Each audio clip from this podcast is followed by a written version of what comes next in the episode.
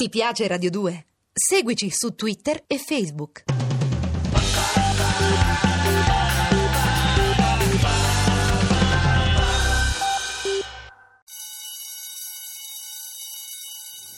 Non è mai troppo cinema.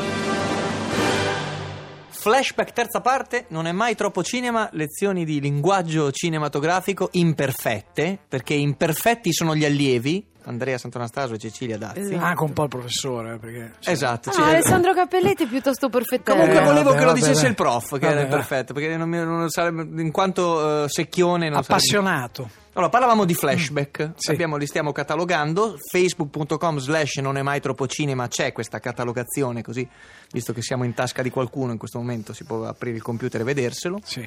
Prego, prof, andiamo eh, avanti. Niente, abbiamo detto che il flashback racconta un evento avvenuto in passato, no? Sì. E quindi i due elementi sono la memoria e il tempo. E adesso faccio degli esempi di cinema più moderno che ha usato il flashback in chiave anche espressiva, non solo per dire vi racconto un episodio che mancava.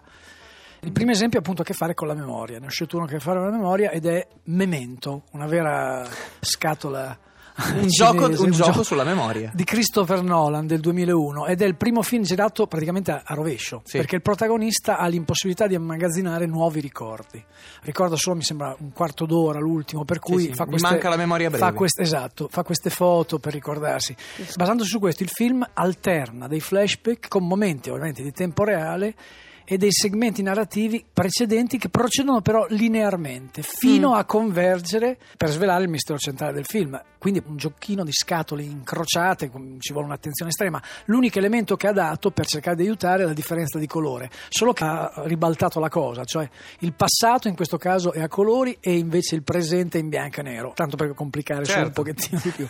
Poi quando alla, alla fine del film il centro del film confluisce si va a un normale colore. Io quando la prima volta l'ho visto ho detto ecco un regista che ha avuto un'idea di messa in scena originale, la storia era tutto sommato una storia non particolarmente originale, il fatto di girarla in questo modo ha reso sì, il sì. film memorabile, eh, per cui da memorabile. Alcuni è considerato, comunque Nolan è uno che fa queste cose da, da mal Tant- di testa, tanto che poi nel D V D ha dovuto fare uscire una versione in cui c'è il montata, film montato sincro- corretto, esattamente con lo stesso concetto di rimontaggio. Mi dai là per parlare di Leone e di C'era una volta in America. C'era una volta in America è un film che lui ha smontato e ha raccontato smontato perché ovviamente aveva un'evocazione di un certo tipo in questo modo. Gli americani gliel'hanno montato cronologicamente, quindi ovviamente rovinando l'effetto. E qui a questo proposito io ho due o tre cose che ha scritto lui, ha detto lui, che sono molto Sergio interessanti. Leone. Sì, esatto, mm-hmm. Lui dice a proposito di C'era una volta in America: il tempo è il vero grande protagonista del film. C'era una volta in America può essere un flashback e quindi una storia di Noodles ormai vecchio che ricorda il momento in cui torna sui luoghi della sua giovinezza, sì. eccetera. Mm-hmm. Però può anche darsi che Noodles non sia mai uscito dalla fumeria d'oppio, mm. una droga che poi in realtà annulla la memoria e proietta nel futuro, e che il film sia perciò il sogno di un drogato. Cecilia dice che è quello. Secondo me sempre, è, sì. è quel sorriso finale, è quel sorriso finale. Quindi sarebbe la spiegazione di questo sorriso emblematico di De Niro, sì. che tutti si chiedono ma cosa vorrà dire questo sorriso in macchina di... Che l'oppio era buono. Esattamente. Io ho fregato. Pro- eh, probabilmente, probabilmente sì. Questo per fare l'esempio riguardo il tempo. Ecco, qui adesso ho fatto due esempi, Memento e, e C'era una volta in America, originali, cioè non tratti da libri precedenti. Adesso faccio due esempi tratti da, da libri, libri molto famosi, anzi famosissimi. E tutti e due i libri raccontati con un linguaggio polifonico, quindi con più voci, quindi molto difficili da sceneggiare, perché lo, scen- lo sceneggiatore trovandosi con più punti di vista diventa l'operazione più complessa. E parlo di Espiazione e L'incredibile leggerezza dell'essere. L'insostenibile Espia- leggerezza dell'essere. L'insostenibile. Bello però incredibile, eh? Professore, io le abbono l'incredibile. L'insostenibile leggerezza dell'essere. E Espiazione del duemilasette di Joe Wright, e qui c'è una cosa che rende, rende il finale ancora più struggente, cosa che capitava anche nel libro, e io mi sono chiesto dopo aver letto il libro come il regista sarebbe riuscito a dare lo stesso tipo di situazione. Verso la metà del film Briony, che l'interpreta, è infermiera di guerra, va a trovare nella loro casa Robbie e Cecilia Cecilia è la sorella e cerca un perdono che non trova, perché in realtà all'inizio per colpa di Briony lei da ragazza aveva accusato Robbie di essere un violentatore, un violentatore esatto.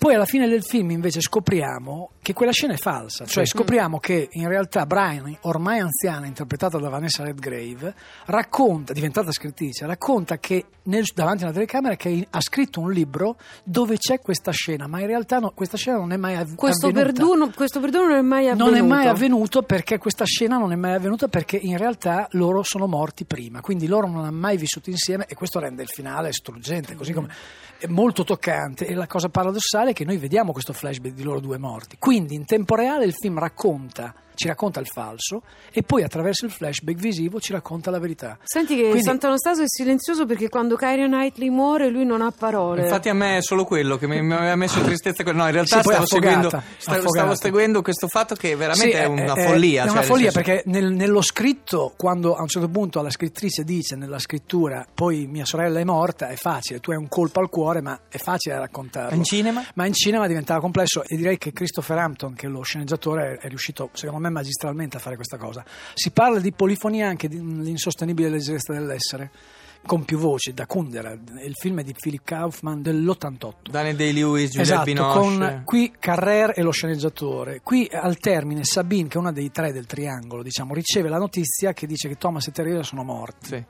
Daniel Day-Lewis e Juliette Binoche sono morti in un incidente stradale, e dopo il film in flashback ci fa vedere la loro serata e il ritorno verso casa sull'automezzo che li porterà alla morte, solo che il film si conclude lì, non ci mostra la loro morte, cioè il regista nega la morte, per cui di fronte alla soggettiva dell'incontro con questo ipotetico automezzo che li, li farà morire, viene tagliato, c'è questa sospensione che è molto emozionante, quindi la cosa, proprio perché è raccontata in questo modo, dà grande struggimento, è molto, certo. È molto emozionante, ed è un modo di usare il flashback straordinario, cioè molto molto forte e molto emotivo. In realtà poi molti registi da sempre dicono che il flashback è un mezzuccio.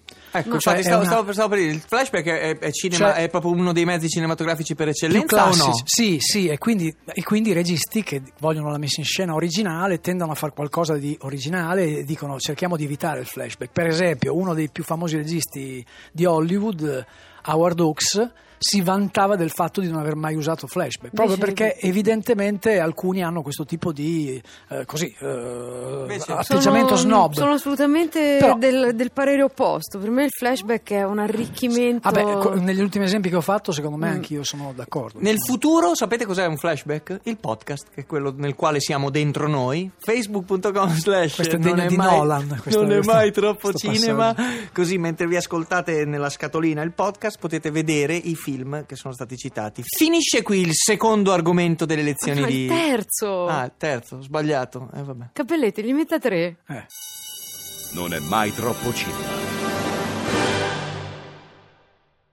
Ti piace Radio due? Seguici su Twitter e Facebook.